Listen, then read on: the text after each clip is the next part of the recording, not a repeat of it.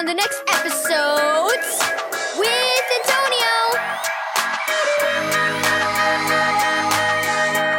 Antonio. Thank you, Keys for Kids Ministries, for this daily devotional. God's Favorites. Read Psalm one forty-nine, verse two through five, and Zephaniah three, verse fourteen through seventeen. Do we have to go to the grocery store, Mom? Shiloh asked as her family pulled out of the church parking lot. Shiloh, her brothers and sisters, and her mother had just finished attending their weekly homeschool group. Now Mom informed them that a trip to the store was in order.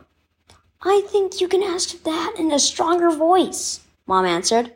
Shiloh knew that meant she'd been whining. Mom was reminding her to think about her tone. I've had a sad day, Mom. Why can't we just go to the store later? Come on. Sorry, honey. We have the car today while Dad works from home. It just can't wait, Mom replied. As the family grabbed reusable bags and headed into the store, Shiloh shuffled behind. Mom sent the other kids to grab bananas, bread, and milk, and then put her arm around Shiloh. What was sad today? Mom asked. Remember the art contest, Mom? I worked hard but didn't even get an honorable mention.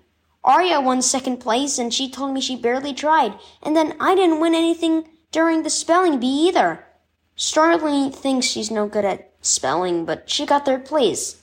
I thought I was a great speller. Mom was about to say something, but she stopped and pointed to a boy walking past them. Shiloh, look, look over there. Look at that T-shirt. On his shirt was a Bible verse about how those who find God find favor from the Lord. Underneath the words, I'm one of God's favorites.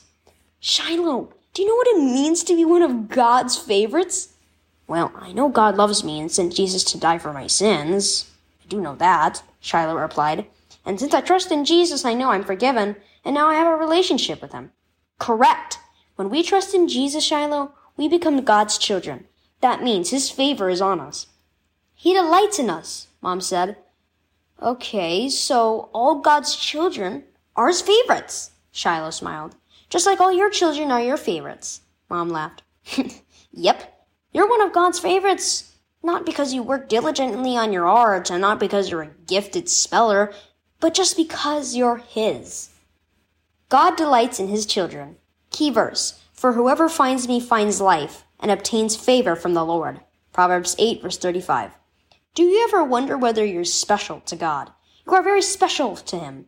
The Bible says that he delights in his children. When we struggle to feel good about ourselves, we can remember God's favor is on us, not because of anything we've done, but because of what Jesus did for us.